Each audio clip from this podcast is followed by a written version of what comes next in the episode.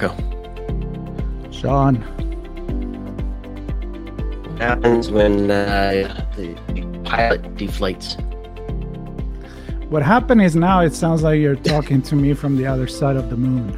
It's like getting a Is it not that getting a delay and everything. well, you know, try again. Try again. You know, we're just fighting a blind spot, I guess. That's so right. what happened when? what, what happens when the pilot deflates?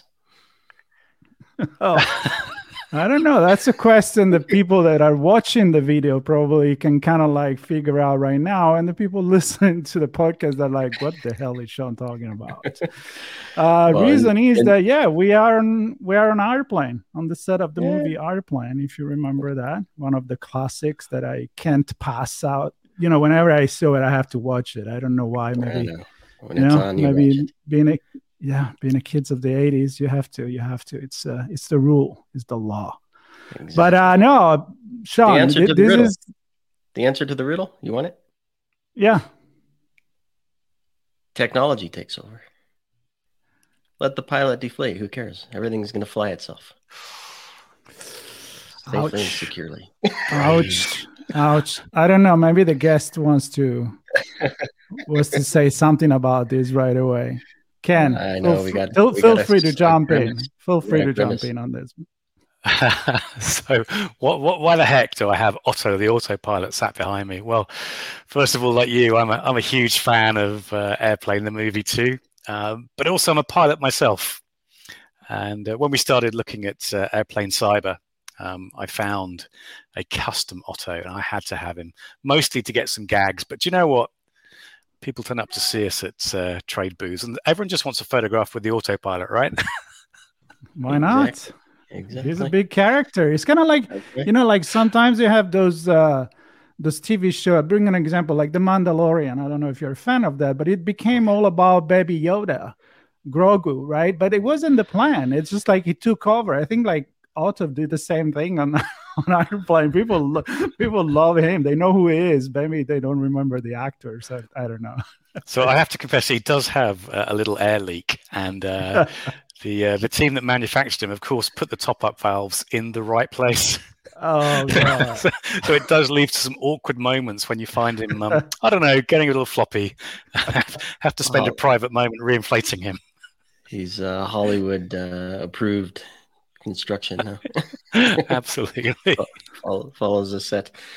Well, listen, folks are listening and watching. They can see your name on the screen, not your last name, though.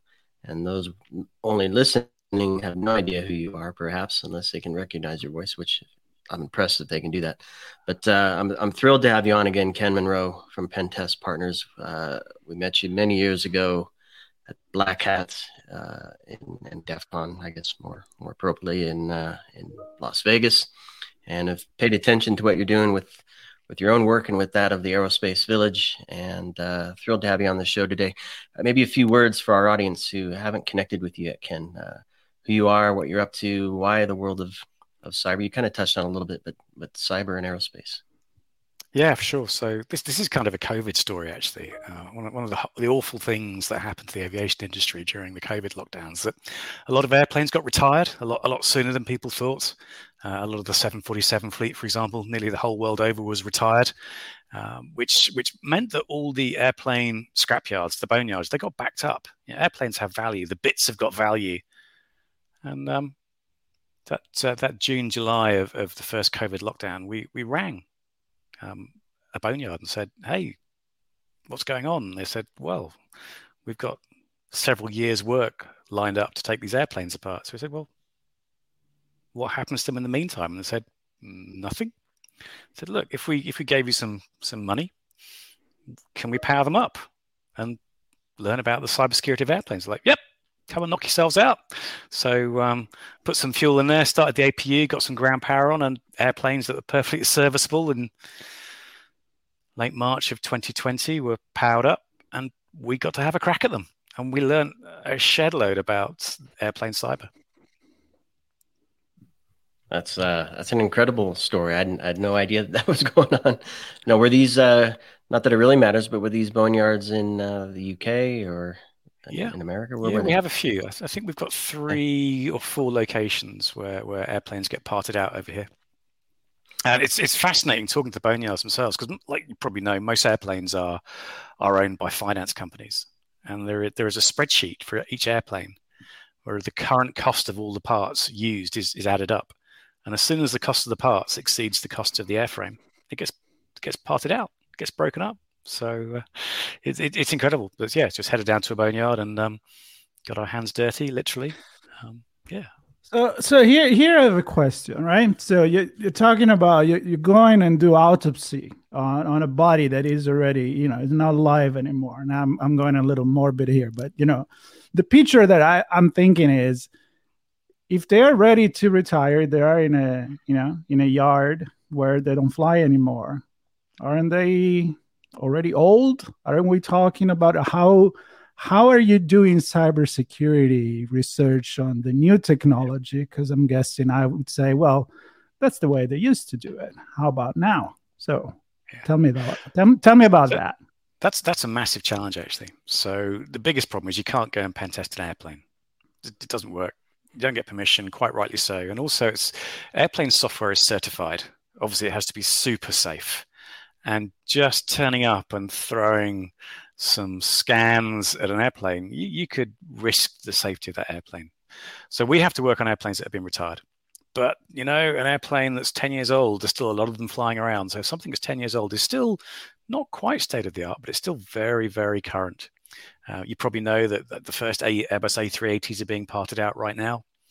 Um, lots of 747s. I think I think the newest 747 we worked on has been 27 years old, but we worked on a, a, an A320 and a Boeing 737 that were just over 10 years old. So, yeah, it's they're old, but lots of those airplanes are still flying with exactly the same components in them. So I think it's still valuable research. I love to get hold of some brand new equipment, mm. but yeah, just going out and buying a brand new 737 is kind of not not in our budget, right?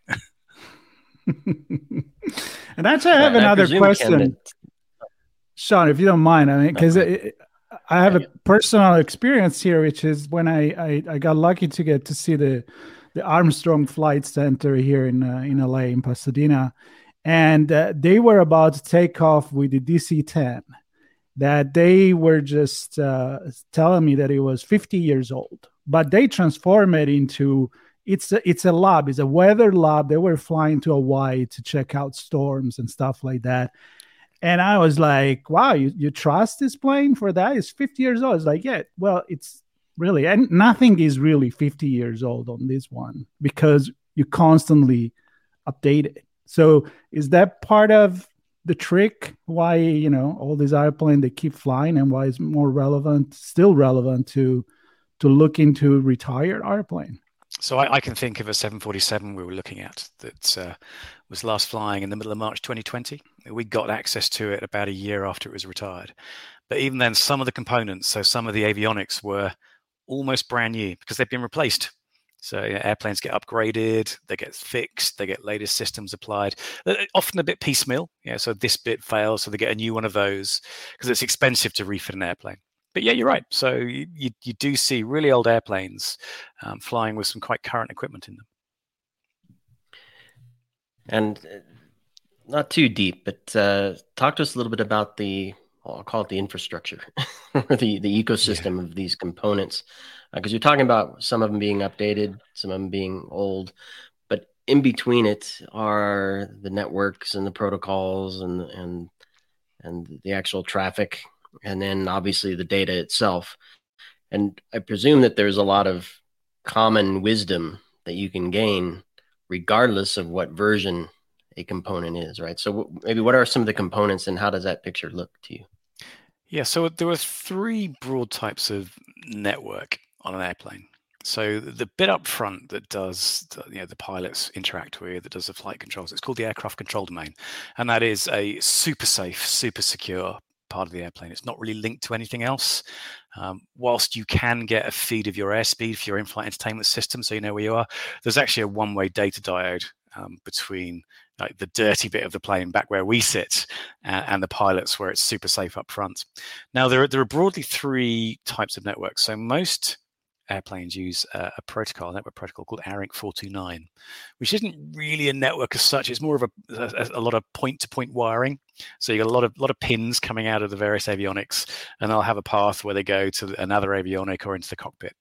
But that means you get a lot of weight of wires, right?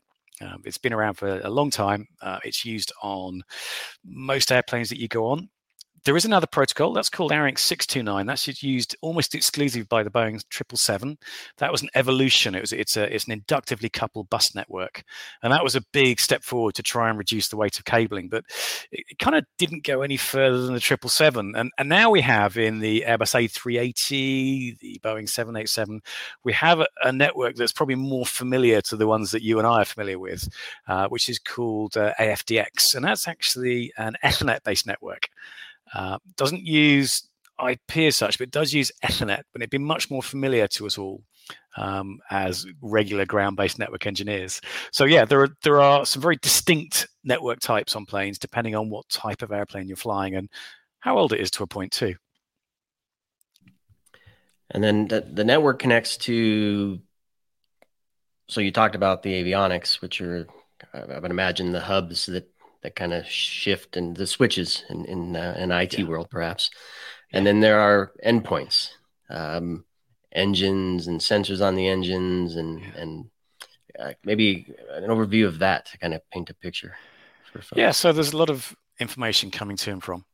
Um, there's a lot of cabling, a lot of wiring. If you go into the avionics bay of a any current airplane, it is absolutely round full of big, heavy, expensive boxes. Each one of which got a particular function, for like the airspeed computer or uh, one of the flight control computers. Each one's got a really heavy, expensive box. They're called line replaceable units. Each one weighs 20, 30 kilograms, and they're called line replaceable because it means that if something goes wrong, the engineer on the ground can come along with a new one, pull it out, put the new put the new one back in, and you're flying again straight away. And then they're sent off to be repaired. So you're not delaying the airplane because something's gone wrong. Um, they all communicate, they all interoperate, they all have some pretty robust uh, networks on them uh, to make sure that when the pilot says go down, the airplane goes down, right? Now, of course, that's what everyone speculated about for years um, was can I hack the airplane from my seat back in the cabin?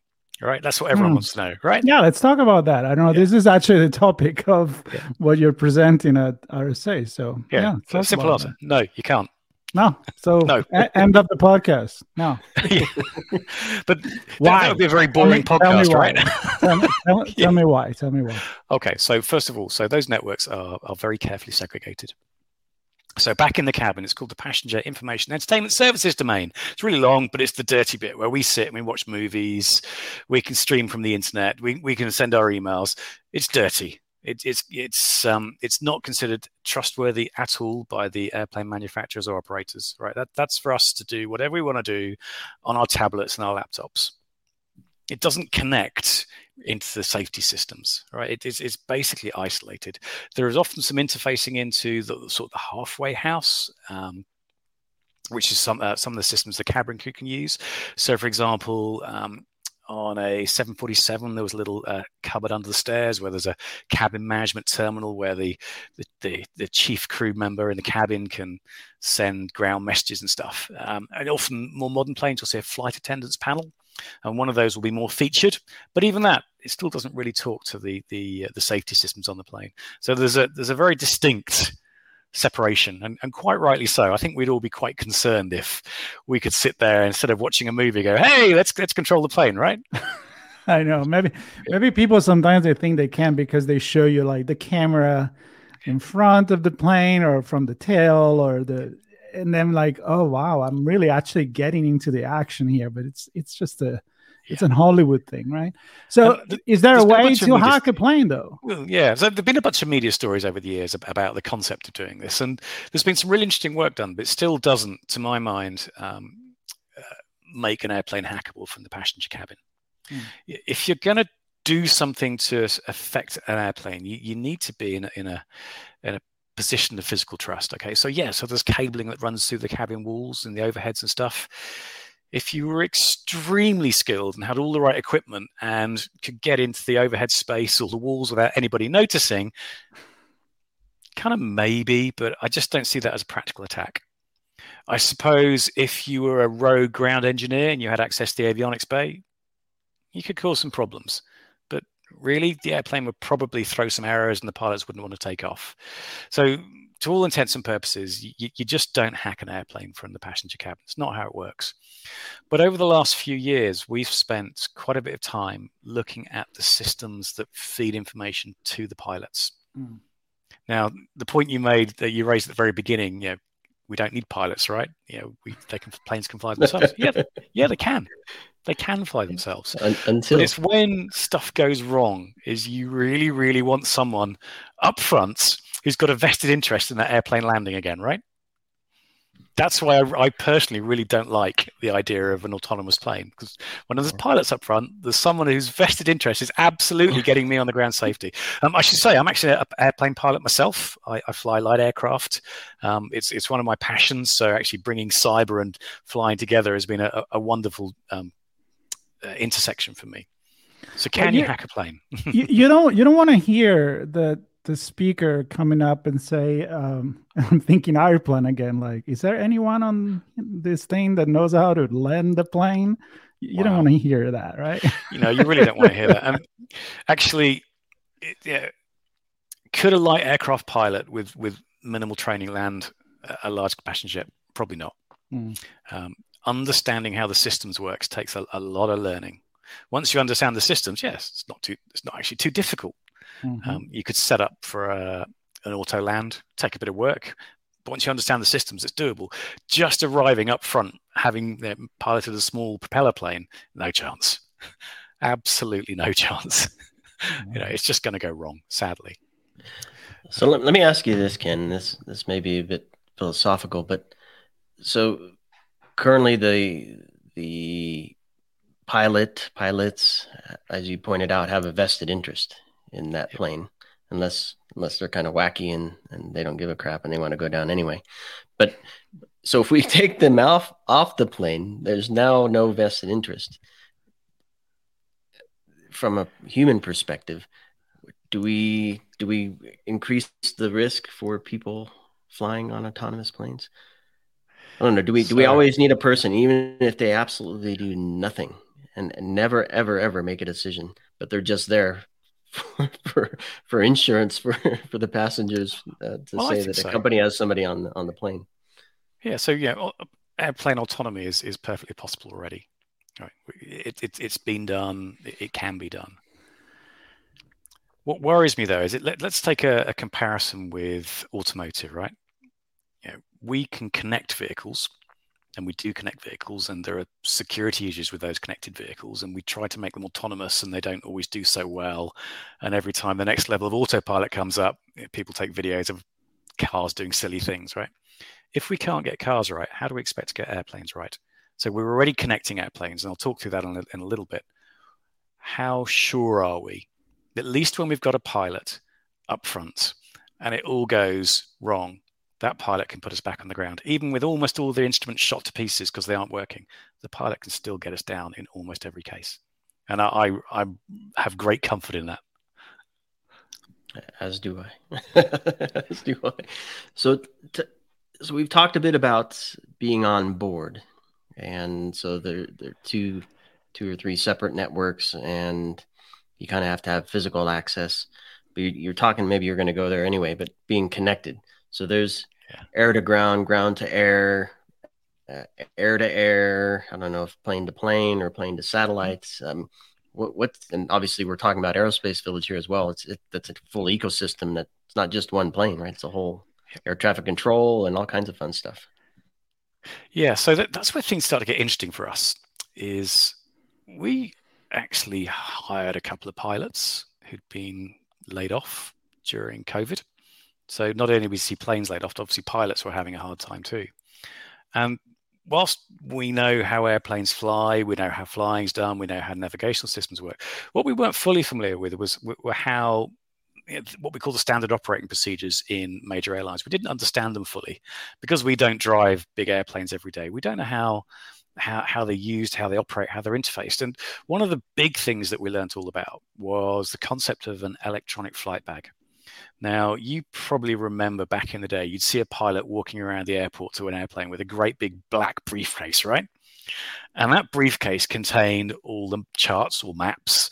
It, it, contained all the what we call approach plates, so how to fly the approach, um, the ground maps of, of the airport, so you know how to get there, and lots and lots of other things like weights and balance, maintenance logs, all these these important things, and they're heavy. And all those navigational um, maps and things they get out of date every 30 days because something changes somewhere around the world so they have to keep getting new ones on paper. So airlines for very good reasons of efficiency and also weight started introducing um, tablets instead. So all those heavy um, paperbacks and, and navigational al- almanacs have been replaced by a tablet and of course, that brought in a whole new set of interesting security issues for us. And that's where we've spent the last couple of years really digging deep. Now, this is a bit where things get a bit freaky. So I said you can't hack a plane, right? Well, you can't, but you can influence what the pilots do potentially. And mm. you can feed them data that might lead them to do the wrong things. And a great example of one of the most important apps on a flight bag is called Perf or Performance. Now, when you're sat at the end of the runway, just about to take off, um, you might be surprised to know that uh, pilots very rarely use full power. They don't use full thrust because it's expensive in terms of fuel. It pumps out a lot of carbon dioxide and it makes a lot of noise and it wears the engine. So you use the right amount of power for the runway you've got. So let's say your say your airplane's light, you haven't got a full passenger load, the wind's down the runway, uh, you're fairly low at sea level, and the runway's nice and long. You might use nearly 50% of the available power because you don't need it, right? So airplane trundles off, goes safely into the sky. But if you are high at a high airport on a hot day with a full load of people and a relatively short runway, you might be absolutely caning the engines, but you don't do it very often. And the way that the pilots work out how much power to use is called a performance calculation. And they'll take in lots of data like the wind, the runway, the weight. There's, there's 15 or 20 different things um, that, that you'll, you'll pump into a calculator that'll say, well, on this particular airplane, on this particular day, you're going to use 87% power. And then you off you go. Everyone's happy. What we've discovered are security problems with those tablets and those apps that allow you to tamper with the calculator. So what happens is the pilots do their calculations, they get tampered data, and then get the wrong amount of thrust and pile off down the runway. And once you pass V1, you can't stop. You then get to VR, the rotation speed, but then you realize you don't have enough speed. So you try to rotate anyway. And instead of flying away, what instead happens is actually the pilot smacks the backside out of the airplane. And that can do a lot of damage. Um, there was a case relatively recently where they um, bust the pressure hull. So they got to altitude, realized they couldn't pressurize, had to come back. And there is one very sad case where a pilot made a mistake and actually an airplane went off the end of the runway, um, killing everyone on board. Um, fortunately, I suppose it was a freighter, so the loss of life was comparatively small, but still horrible, whichever way you look at it. So uh, we've been I'm, finding. I'm driving back to New York from LA. That's all I got to say. well, look, let me give you some confidence. So, yes, pilots make mistakes, right? But our, our procedures are really good. They're really well drilled, and, and pilots will spot these problems, right? So, if something's not right, they know what to do. They know to fix it. But the problem is, is no airplane incident happens by itself. It starts from a cascade. And what we're seeing is these sort of influences by uh, giving pilots wrong data has the potential to start a cascade at every point something goes wrong, someone's distracted, something else was wrong, and instead of taking off, the plane goes off the end of the runway. Or in the case of an approach, um, doesn't land on it properly. Wow. Well, yeah. it makes you think about a lot, a lot of things actually, even when you don't fly, you know, work remotely. All of a sudden, it's not just protecting the environment where you are at work, but protecting all the other point of access and that's what you're talking about. Like you know yeah. it could be that it could be i'm, I'm thinking satellite data that could be altered as well and, and and many other things. So of course we're here talking about RSA conference uh, 2023 you're going to be there with our friends of course at the aerospace village. I was talk, ready to talk with steve we're ready to talk with uh, a bunch of other um, people going to be there. A company that are bringing their own um, their own things to to entertain and educate and teach to the people coming to the village. So tell us what um, what are you going to talk about there? Okay. What, what so are you doing at RSA? So one of the problems we have is all these interesting vulnerabilities we find, which basically mislead the pilots. We can't do these for real on a real airplane because you run the risk of causing a crash, which is kind of not what we're about, right? We're about making things safer. So we went out and had some custom flight simulators built which allow us to recreate all these vulnerabilities in a, in a real world environment that's safe. So we've taken this with pilots, we've we've fed them the incorrect data as a result of the the hacks, and then see what they do in a, in a, uh, a very realistic simulator. And on each occasion, they've either gone off the run of the runway or realized there's a problem, rotated too early, added some extra power, and potentially had a, what we call a tail strike. So the great thing that we can do is we can bring these simulators to RSA and we can let people experience them and fly the planes themselves. So most people actually just want to land one, but uh, the, the real exercise is is actually we we take them through landing or taking off in a plane that's been tampered with so they can see and experience how it actually feels. So see what a pilot has to experience themselves. So come and land our flight simulator. See if you can do it. See if you can put it on the runway.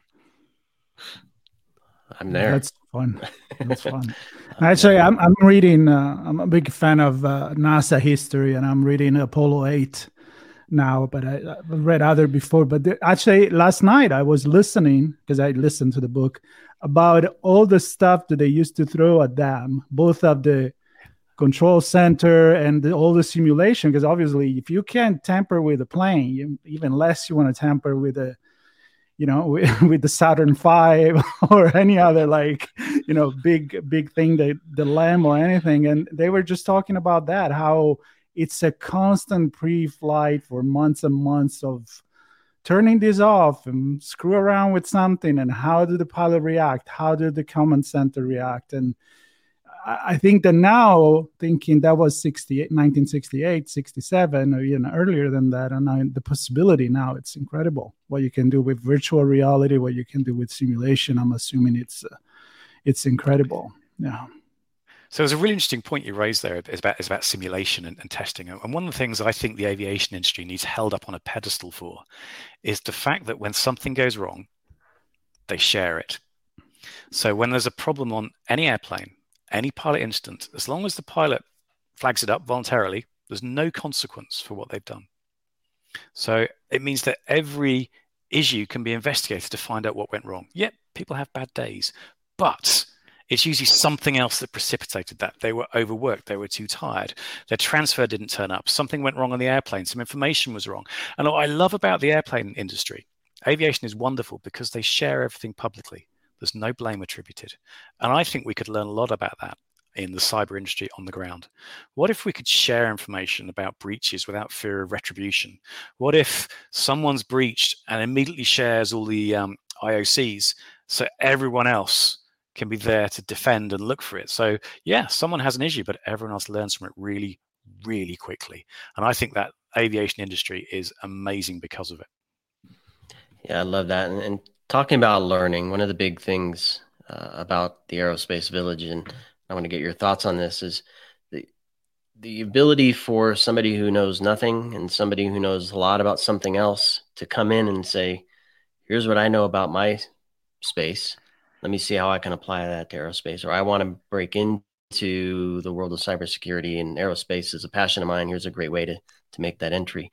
Talk to me about the the team that you're bringing together, yourself and how you kind of help the community grow and, and share again share information with each other uh, to help move things forward specifically yeah, so around the aerospace village.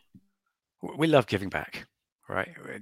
Our view is, is just keep paying it forward because anything that we've learned it might stimulate someone to someone else to learn something cool. I remember the very first time we got the village together at def con 20 28 27 27 crikey.